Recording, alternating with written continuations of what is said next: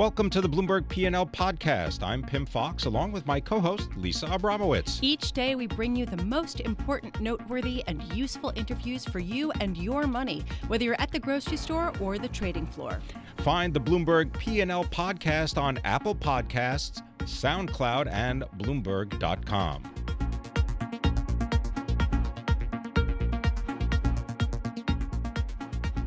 The shares of Facebook they continue their decline to about $175 right now. That uh, drop uh, being reflected because of the poor report that the company gave after the close of trading yesterday, surprising many analysts. Joining us now, Colin Gillis, Director of Research at Chatham Road Partners.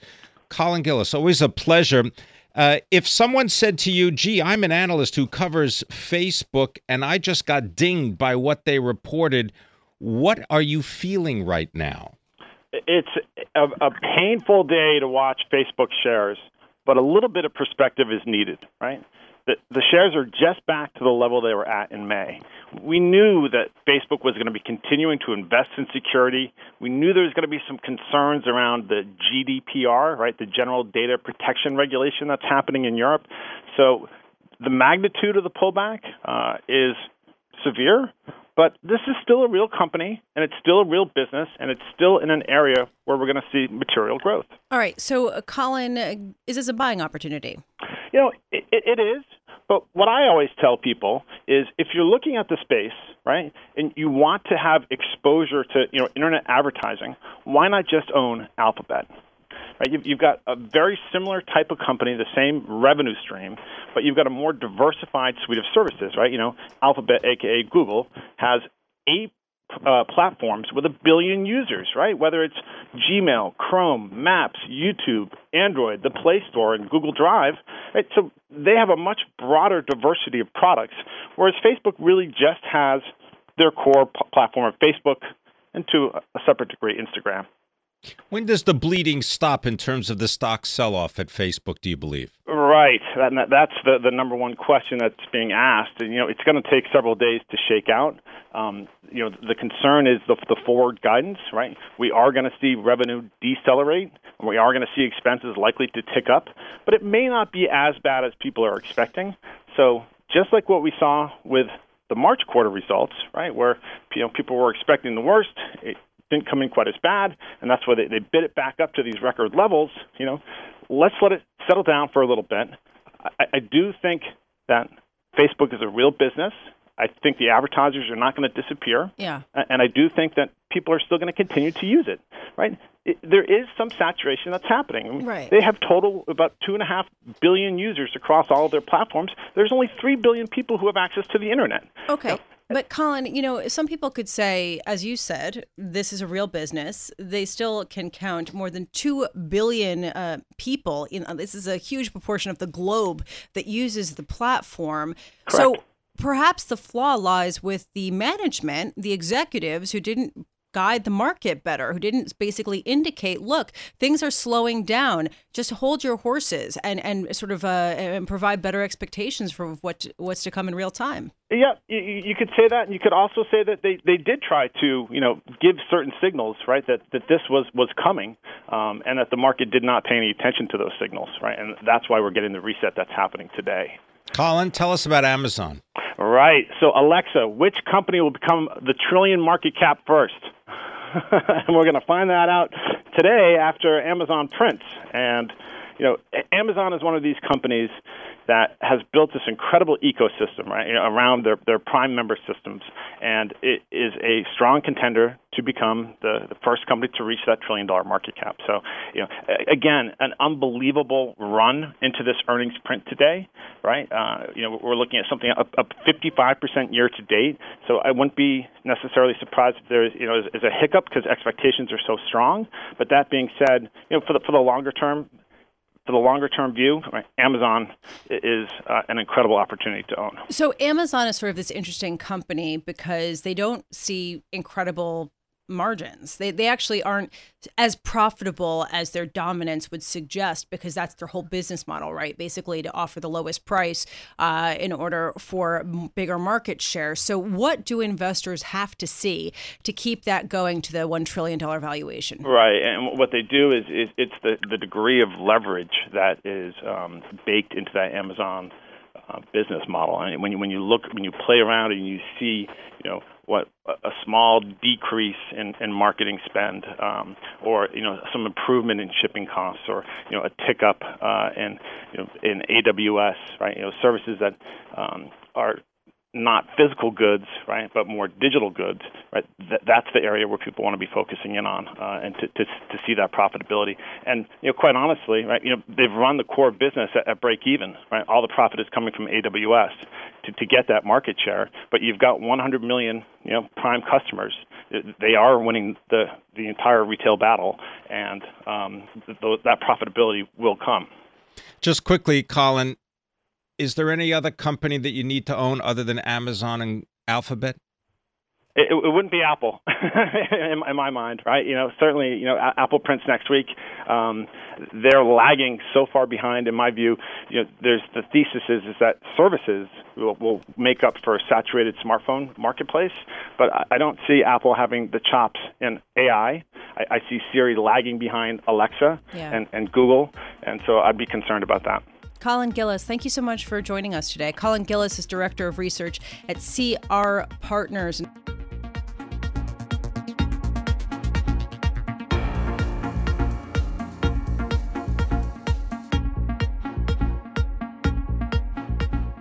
Take a look at small and mid cap stocks with Dave Wilson, Bloomberg Stocks editor, columnist, and blogger at MLive Go. On the Bloomberg, the Russell 2000 is up, even though you are seeing uh, some turbulence in the broader indices. Oh, absolutely, Lisa. And the Russell's gain amounts to nine tenths of a percent. Quite a contrast with the S&P 500, which is lower by a tenth of a percent.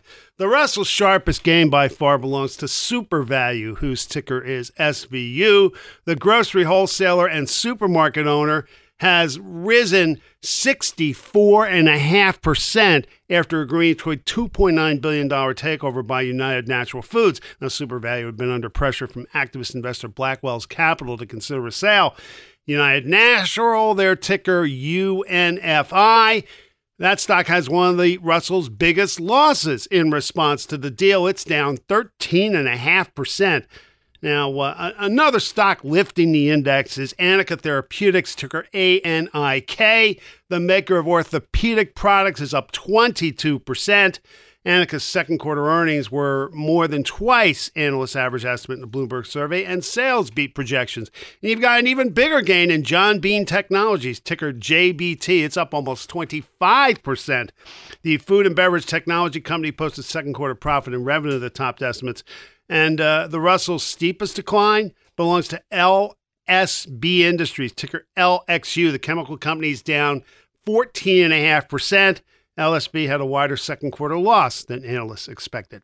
Thank you very much, Dave Wilson. Remember to send Dave an email at dwilson at bloomberg.net to sign up for his daily free email newsletter. Well, you know, Lisa, we've been talking on a regular basis about the high cost of real estate in places such as Seattle, Silicon Valley, as well as Austin, uh, Texas. Uh, but uh, it appears that there might be a slowdown on the way. And here to tell us more about it is Prashant Gopal, U.S. real estate reporter for Bloomberg News, uh, joining us from our 1061 Boston Newbury studios in Boston. And you can follow Prashant on Twitter at Mr. Gopal, M R Gopal. All right, Mr. Gopal, tell us about the potential slowdown in these pretty hot real estate areas. Well, I guess you could say it was bound to happen, right? So prices have just been um, rising at a very rapid pace for, for years now. Uh, they're outpacing uh, income growth. It's you know more than twice income growth right now. So, um, and then you throw in the increase in mortgage rates, and you could see that people who are stretching can only stretch so much. All right, so here's what I'm struggling to understand. Mortgage rates haven't gone up that much, uh, and you have seen a dearth of inventory in recent years. That's what people say. People aren't actually selling their homes. So how is this sort of how do you how do you sort of prove that it really is mortgage rates that's causing the slowdown?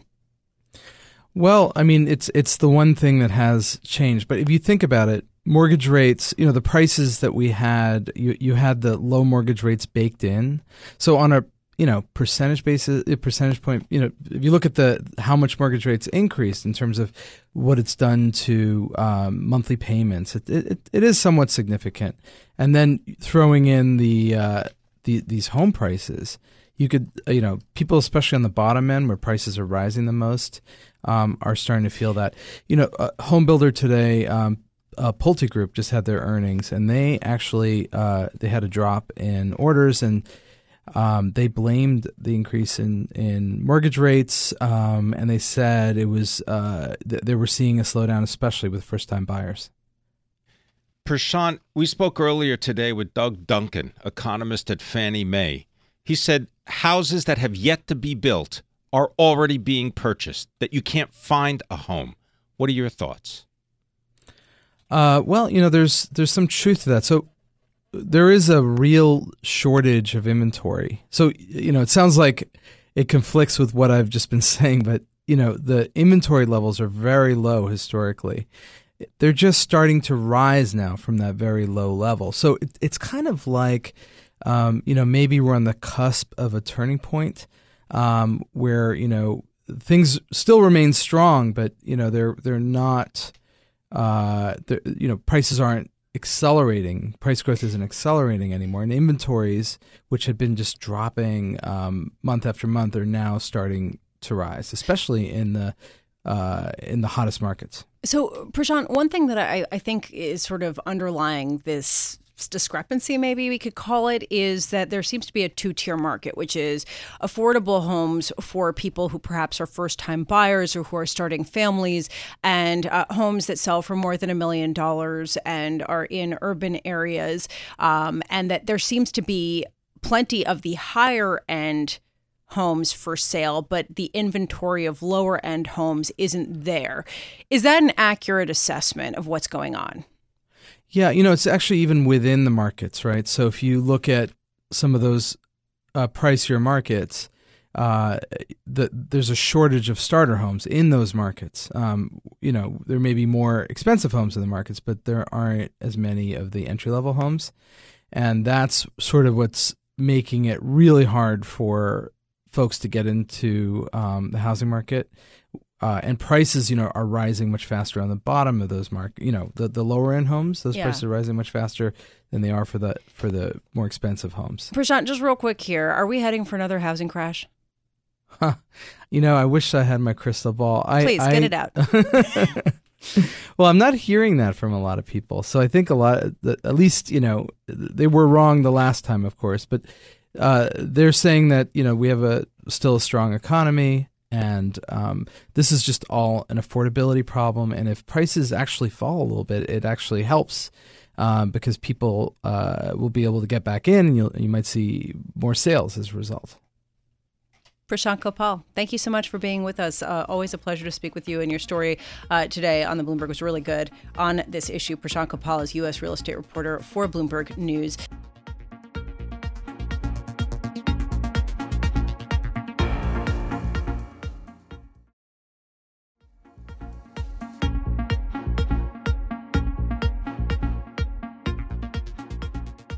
Marijuana is a growing business, and a growing number of professionals are entering the field uh, in a host of very traditional ways. And here joining us now is Rishi Gautam. He's executive chairman of MJardin Group, which is based in Denver. He's here with us in our 1130 studios in New York. Rishi, um, you worked at Goldman Sachs. You managed money uh, with a private office. You were the original investor four years ago with MJardin Group.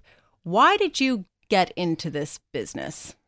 So, as an investor, we were attracted to the market four years ago. It was such a new market and a developing market within uh, the U.S., and we had an existing uh, relationship with one of the founders of MJardin, who brought us into uh, into the industry to really understand the marketplace and how it was so fragmented from state by state that we wanted to take advantage of the opportunity by creating what is now known as MJardin, the management company. And the industry being marijuana, mostly medical, or everything? Predominantly medical uh, today. It's obviously changing with more recreational coming online, but our business today, over 90%, is, is focused on the medical market. Tell people about your business. What actually do you do? is a management company. So we started the business managing cannabis assets on behalf of license owners. So anyone who came into the industry and got a license, whether it was Colorado or other states, frankly didn't have the operational background to run a cannabis asset. Really, no one had that background coming into the space in the legal framework. So MJardin set up a management company to come in and operate the assets turnkey on behalf of the license owner. So not too dissimilar from a real estate owner hiring a Marriott or a Starwood to come in with a flag and operate a turnkey hotel. So our hotel flag uh, was the original genesis of the business. So, for example, you have actual workers that are employed by MJardin that are working in greenhouses, that are working in retail establishments? There's 362 employees across the U.S. managing cultivation, processing, and retail facilities in cannabis. And for cultivation, it's indoor grows, outdoor, and greenhouse facilities. How big do you think the marijuana industry could become in the U.S. if the recreational aspect is legalized? So all the numbers point to a 7 billion or so industry size today in the US that's growing to 20 25 billion over the next few years. We also have exposure to Canada which is about a half a billion dollar industry today growing to 6 or 7 billion that growth is really predicated by the opening of the recreational market in, in those in those states and jurisdictions. So so long as recreational opens up the way that we expect it to, you'll have that lift. So one big question is once you do get a legalization, what stops the Philip Morrises of the world uh, from plowing right into this field and using their vast distribution and cultivation networks to blow everybody else out of the water? And what would you say to that? Philip Morris doesn't grow cannabis. And growing cannabis is a real specialty commodity. It takes a lot of experience and and efficiencies to bring product to market. So many folks outside looking into the space really think it's just a plant, you grow it, and really don't put a quantum of risk on on what it takes to bring product to market. We have mastered that process of bringing legal cannabis to the market, passing health standards, optimizing space capture in all of these production facilities, our business has produced and sold, our licensed facilities have produced and sold over 100,000 kilograms of this product since we started. That's a number that no one can match, and that includes Philip Morris. Now you've got the different segments, right? You have cultivation, yes, processing, and then ultimate retail sale. How do you scientifically or technically offer consistency across all that? Are there testing facilities or like in any kind of let's say drug, you know, from the pharmaceutical industry, you want to make sure that what you're buying from one pill bottle is the same as you're getting from another pill bottle? Right, that's a great question. So the genesis of our business is on the cultivation side. We were cultivators first. We we had we bolted on the processing expertise and we bolted on the retail management side over the years cultivation is the driver of the consistency. And our facilities that we've stood up, whether it's in Hawaii or in Halifax, have a very standardized approach to operations, to production, and ultimately the consistency of the product. Folks right now have more of a niche approach where you have one particular facility type in California, another in Colorado. We've standardized the process of bringing product to market, which ultimately will yield to pharmaceutical products with consistency, recreational products with consistency across multiple jurisdictions. So you're planning currently an initial public offering and you've raised money certainly in the debt markets. I'm just wondering does the fact that you're dealing with a currently mostly illegal substance complicate your fundraising abilities? Not necessarily complicated. We've been, uh, obviously, as an investor in this business four years ago and understanding the nuances of the industry, what we've done is take the knowledge of how to raise capital in general from prior experiences in other industries and just a general landscape of capital sources today. And we've really focused our interest in Canada. Canada is where we're going to list, Canada is our uh, uh, for all intents and purposes, our booking center and the booking center for many of these cannabis companies that are public today. So we've spent the last year and a half um, d- putting together our Canadian capital market strategy. 30% of our company today is owned by Canadian institutions, long only money, that have really had limited experience in the cannabis space, but they bought our opportunity because it's a management company. We have actual revenue, actual earnings, actual operational experience. So we've already planted an institutional shareholder base in our company. We've already planted the Canadian landscape there, and that's where the source of capital has come from, and that's where we will be listed. Rishi, just give you about 20 seconds here. What's the biggest mistake people make when they hear about investing in the cannabis industry and they want to get into it? Understanding that there's a difference between a license owner and an asset manager. So there are plenty of companies out there that own licenses. Very few of them actually have the operational expertise to scale their businesses, and that's what we have. I want to thank you very much for joining us. Uh, Rishi Gautam is the executive chairman of MJardin Group. They are based in Denver, uh, giving us details about uh, raising capital and the intricacies of the legal cannabis industry.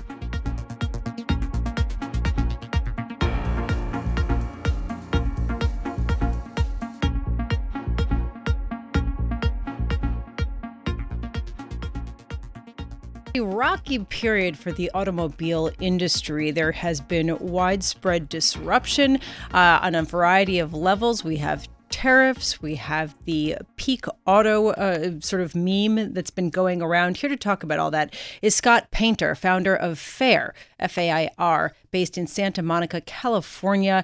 Um, Scott, you are the former chief executive and founder of TrueCar. Can you just tell us before we get into uh, what some are calling Carmageddon, which was yesterday? Um, can you just explain what is Fair? Fair is an app that represents a completely new form of ownership. It's a way to get a car on your phone, and you subscribe to it in the same way that you get your uh, your data, your content, your music, your movies. But there's no long-term commitment. You just simply download the app, scan your driver's license, link a form of payment, shop, and you can sign with your finger. So, Scott, the reason why I wanted to start with the model of your business is because it sort of points to a, a, real seismic shift in the automobile industry. Do you think that the weakness that we're seeing today, certainly led by Ford, but also in GM and uh, Fiat Chrysler, do you think that the weakness really comes as much from this changing model of car ownership as it does from tariffs? Well, I think that this is a really interesting time to be in the auto industry. If you're an incumbent automaker, you're certainly thinking about how do you regain the trust and the relationship with modern consumers who have almost binarily said they don't want to go into a dealership and do battle, they don't want the long-term commitment. So I think you're seeing all sorts of new business models arrive arise and you've got a lot of diversification happening happening. I think most of the car makers at this point are almost invested in just about any new ownership model that comes up on the horizon. Just recently, we saw you know GM enter the peer-to-peer market as well, which is you know sort of a, a big question mark as to whether or not customers are going to go for it. But it does show that they are willing to be flexible and explore options that they never would have before. Now, you uh, have been in the automobile or connected to the automobile industry in one way or another since you were 14 years old, correct? You know, I think that uh, great entrepreneurs and great companies solve real problems. I think the the problem of buying and owning a car is something that really technology can offer a great solution for and I do think that you know it should be simpler it should be more accessible and I think you know technology can offer that and deliver incredible savings. All right, what I was going with that is do you believe over the course of your career that the large automobile manufacturers such as Ford, GM, and now Fiat Chrysler have they been leaders or are they followers when it comes to connecting with customers? Well, I think historically they have not been leaders. I think that right now, though, they are absolutely leading and innovating and doing almost anything they can to reset that relationship with their consumers. So it is a, a time where the smartphone and technology and transparency have really created a, a, a real transformational opportunity. And I think that companies like Tesla and you know Uber and all of this have really changed the paradigm where it's no longer just about making a good product. It is about really shaping that relationship and how you buy and how you engage the car. And so new ownership models like what we're building at Fair, I think really have a lot to do with it. Certainly there's a lot of exogenous stuff tariffs and the industry and the health of the industry that are certainly affecting all of this, but keep in mind there's also a new and a used car business. The used car business, by dollar volume, is twice as big as the new car business, and by velocity, it's three times larger. So, what are you seeing in the used car market right now? Well, right now, I think we're getting to a place where we've got really great information. If you're a buyer for a used car, though, the used car prices are coming down. In fact, over the last 12 months, we've seen used car wholesale and retail pricing drop more ratably than we have over the last 130 years, almost a 20% decline. And that's in large part because we've been at peak production for the last three or four years, and that's creating an oversupply situation. We almost make 17 million cars on the new car side here in the U.S. We're going to see 6 million lease returns coming back into the market over the next 12 to 18 months, and that will have a continued effect on retail and wholesale pricing of used cars, and that'll make used cars a greater value than they've been over the last decade. Scott, uh, what does that mean, though, about where we are in this auto market? I mean, does this sort of give steam to the peak auto uh, discussions that we're hearing? Well, I think that there's no question that if you look at demand for cars over a long period of time, it tends to be very linear, but the industry itself tends to also behave very cyclically. We go from a peak production in say 2000, you know, six, seven, where we are making almost 16 million cars, down to a low of almost 9 million cars in 2009 and 10 and then now we're back up at historic highs of 17 plus million cars being produced. So when those cycles sort of come through the industry, they have a massive impact on whether we are buying new cars or buying used cars. And then you also have very interesting financial contracts. Whereas in 2009, to get the industry going again in terms of um, volume, we actually introduced and overweighted on leasing. Today, almost 80% of premium and luxury, luxury cars are leased. Scott, is there a uh, is there a model that Tesla is following that you believe will ultimately have to change, or can you envision that the industry is going to follow the Tesla model?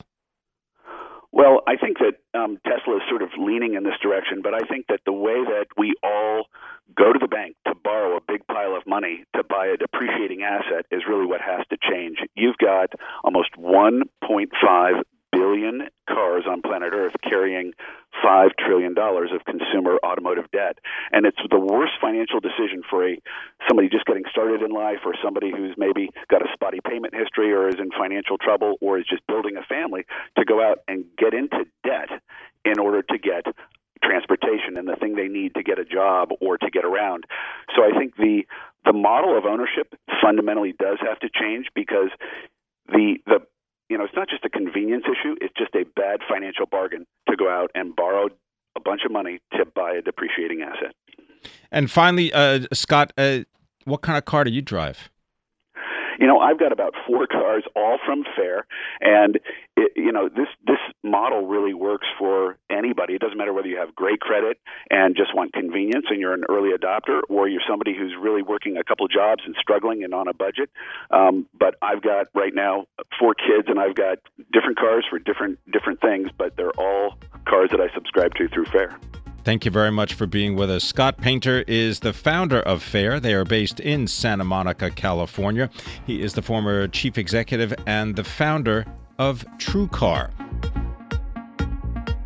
Thanks for listening to the Bloomberg P&L podcast. You can subscribe and listen to interviews at Apple Podcasts, SoundCloud, or whatever podcast platform you prefer. I'm Pimm Fox. I'm on Twitter at Pimm Fox. I'm on Twitter at Lisa Abramowicz1. Before the podcast, you can always catch us worldwide on Bloomberg Radio.